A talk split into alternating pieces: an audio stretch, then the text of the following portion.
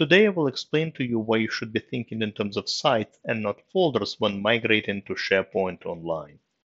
Welcome to the SharePoint Maven podcast. If you are an end user, power user, or administrator, frustrated and overwhelmed with all the constant changes happening in SharePoint Online and Office 365, then you, my friend, are in the right place. Each week, you can expect easy, insightful, and actionable steps that will help you correctly set up and adapt to SharePoint and Office 365. And now, your host, Greg Zelfand. Hello again, this is Greg from SharePoint Maven, and welcome to episode number 16 of SharePoint Maven podcast. So today I would like to explain to you why you should be thinking in terms of sites and not necessarily in terms of folders when you migrate from file shares or any other system to SharePoint Online. When it comes to migrating from file shares or again any other application where the files are currently stored, to SharePoint Online, the tendency is to migrate everything as is. However, if you do that, there are some severe consequences. And essentially what I would like to do today is explain to you the reasons why you should not be doing that and why you should be thinking in terms of sites when migrating to SharePoint Online. The first reason is not even technical. The first reason is more of a question. Why bother with SharePoint in the first place? If you're thinking of using SharePoint as a file share like you did in the 1990s, maybe SharePoint is not the right application for you. SharePoint is not your typical file share, all right? It's not like Google Drive or Dropbox or Box. SharePoint is more than just files and folders. The whole idea behind SharePoint is that we have sites, many of them, communication sites, team sites, all sorts of sites. And that's where the files and folders will ultimately reside. But again, at the end of the day, it's all about sites in SharePoint. And the reason we think in terms of sites in SharePoint is because sites give us much more capability than just regular, file shares would. The whole idea behind sites is that we have other components, other widgets, that you can utilize, to manage your content, not just necessarily files and folders.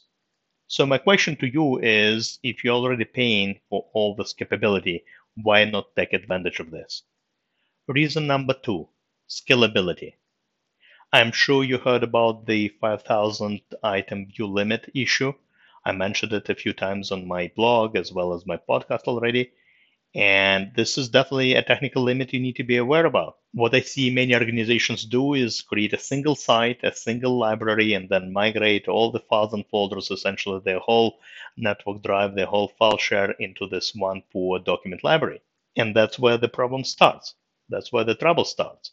All right, it's because at the end of the day, this library will pretty much become unusable. Once you go above a certain limit, the performance will suffer, some of the features will stop working. You definitely want to keep the size of your document libraries under control.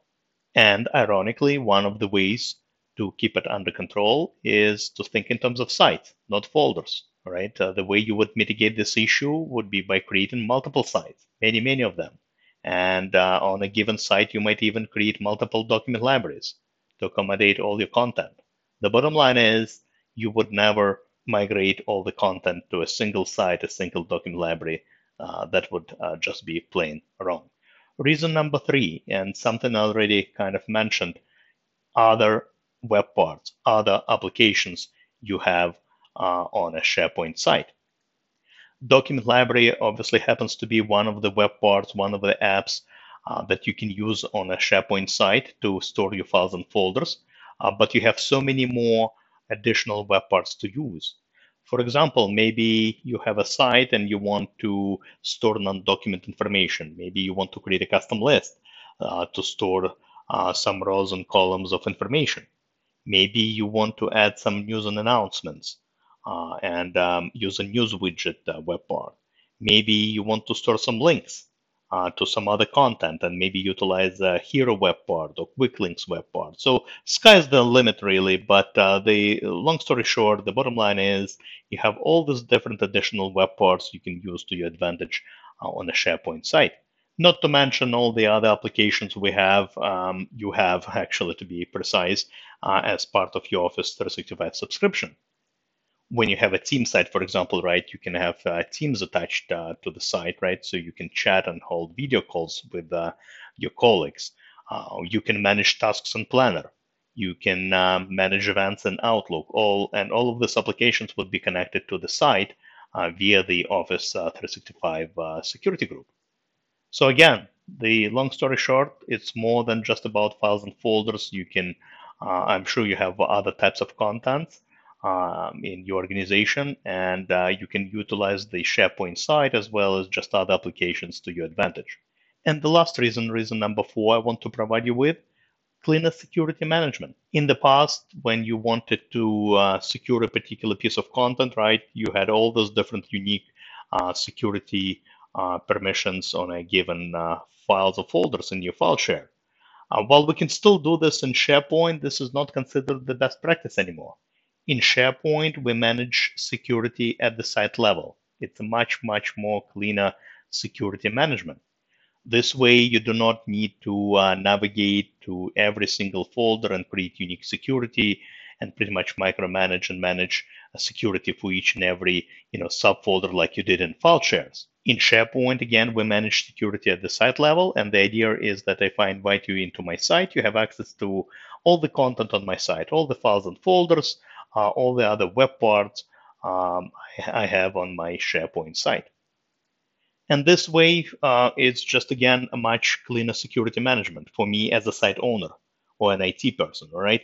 If I'm a site owner, all I need to do is just manage security once at the site level. I don't need to worry about setting up unique security for a particular file or folder. And if I do need to set up unique security, first of all, I can still do that. I can still set up unique security, for files and folders if I want to. But also, the best practice would be to create a totally separate site. So again, if I need to set unique security for a few files or folders here and there, maybe I need to hide a folder from a select group of users, I can easily do that still in SharePoint Online. But also, the best practice would be to create a totally separate site. The rule of thumb is every time you have unique security, which is create a new site, because that's where the security is managed. And again, the idea is that it's a much cleaner security management. We just manage it at the high level, if you will. And by inviting somebody into the site, we can be rest assured that they only have access to what's on the site. We don't need to worry about those unique permissions, within the site, within a library, within a folder, etc. So that's all I wanted to cover in this particular episode. We'll be happy to hear your feedback, your opinion. Drop me a line at greg@sharepointmaven.com, and talk to you next week. Goodbye. Thank you very much for listening to the SharePoint Maven podcast. If you enjoyed this episode, please head over to the Apple Podcasts app and leave a review.